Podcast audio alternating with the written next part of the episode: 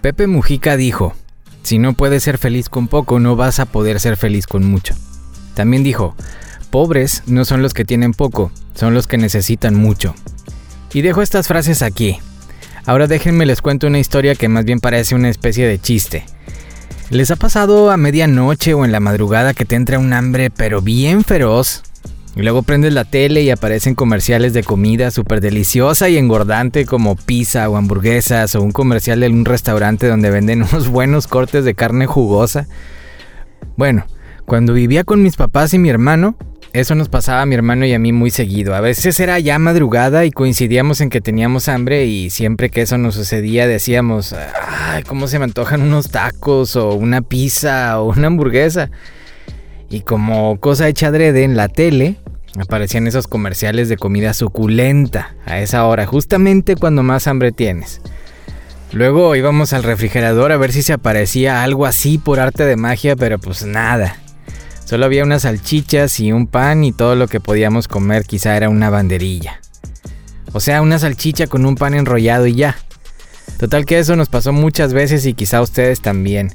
Hasta que una vez en forma de chiste le dije a mi hermano, ah, no, cómo se me antoja una banderilla así con pan y salchicha, así bien perrona la banderilla. Le dije, pues ah, de perdido voy a decir eso para poder cumplir mi antojo a esta hora, porque ya me cansé de no poder cumplir mis antojos, ¿no?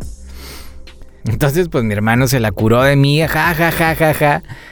Les cuento esta historia por varias cosas. Actualmente estamos sufriendo los embates de una crisis y pandemia mundial, ya hace siete meses, y estábamos acostumbrados a vivir de una manera muy distinta a lo que actualmente estamos viviendo. Y muchos estamos sufriendo, unos más, unos menos, pero a muchos nos agarró la desesperación, la ansiedad, la depresión y todas esas cosas que vienen por el estrés de no saber qué va a pasar. El tema es que ustedes, los que me escuchan en mi podcast y yo, aún estamos vivos. Y prueba de eso es que recientemente cumplí años y desde hace algunos años atrás mi esposa y yo hemos decidido festejarnos viajando, aunque sea a un lugar cercano o como sea, pero viajar realmente es, es una de las cosas que más nos llena. Y personalmente soy fan de la aviación, a veces para mí es más gratificante el tiempo que paso en el aeropuerto tomando fotos a aviones, esperando que unos salgan, unos lleguen, viendo la app de Fly Radar para ver cuál sigue, cuál viene, cuál se va. Eso a mí me encanta, me apasiona, me fascina la aviación. Digo, tampoco puedo negar que extraño salir de casa, y poder platicar con amigos o con la misma familia sin tener que usar un cubrebocas. Tampoco voy a negar que quisiera con todas mis fuerzas que la economía se recupere y volvamos a tener el trabajo que teníamos antes o hasta más. Pero bueno, en esta ocasión cuando mi esposa me preguntó ¿qué quieres en tu cumpleaños? ¿Cómo quieres tu cumple? Pues decidí decirle la verdad no quiero hacer nada en especial, con que estemos juntos en la casa, podamos comer y en la noche pedir algo para cenar, estar juntos, teniendo paz, salud y tranquilidad, pues la verdad con eso tengo. Y así fue, realmente fue prácticamente un día cotidiano. No hubo festejos elaborados, no hubo faramaya, no hubo viaje, no hubo aviones, no hubo más que situaciones cotidianas y créanme, ha sido uno de los cumpleaños que más he disfrutado en mi vida, de los que más feliz me la he pasado. Y platicaba con mi esposa que esto es parecido a la historia de la banderilla. Ojo, no es conformarse con menos, sino tener el poder y habilidad de disfrutar y ser feliz con lo que tengo por ahora. Así cuando tenga más, también saber disfrutar eso que venga. No estoy diciendo que tener un cumpleaños con sorpresas, viajes, regalos, festejos y todas esas cosas esté mal. Lo único que digo es que hay cosas que si no hubiera estado la pandemia presente quizá no hubiera aprendido.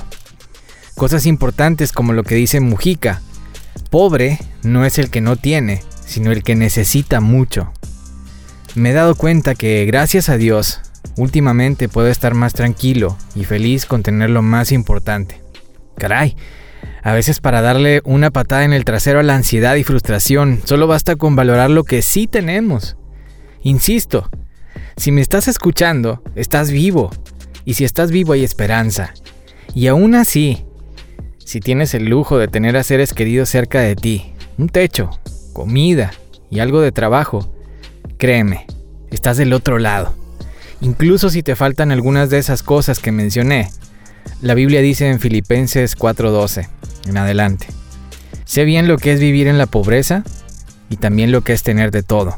He aprendido a vivir en toda clase de circunstancias, ya sea que tenga mucho por comer o pase hambre, ya sea que tenga de todo o no tenga nada. Cristo me da fuerzas para enfrentarme a toda clase de situaciones. Lo más importante es que si estás vivo, puedes hoy decidir acercarte a Dios y decirle, sabes qué, ayúdame, ayúdame de mí mismo. No quiero ser alguien que viva frustrado, que viva solo del pasado y que siempre esté necesitando más y más y más para estar tranquilo y ser feliz. Ayúdame a valorar lo que soy, lo que tengo, y aquí estoy. Ayúdame a vivir. Y cierro con esta reflexión. Quizá el secreto para ser feliz no está en qué tanto lleguemos a tener, sino en darle valor a lo más importante que tenemos, disfrutarlo y compartirlo. Entonces, ¿qué onda? ¿Una banderilla o qué?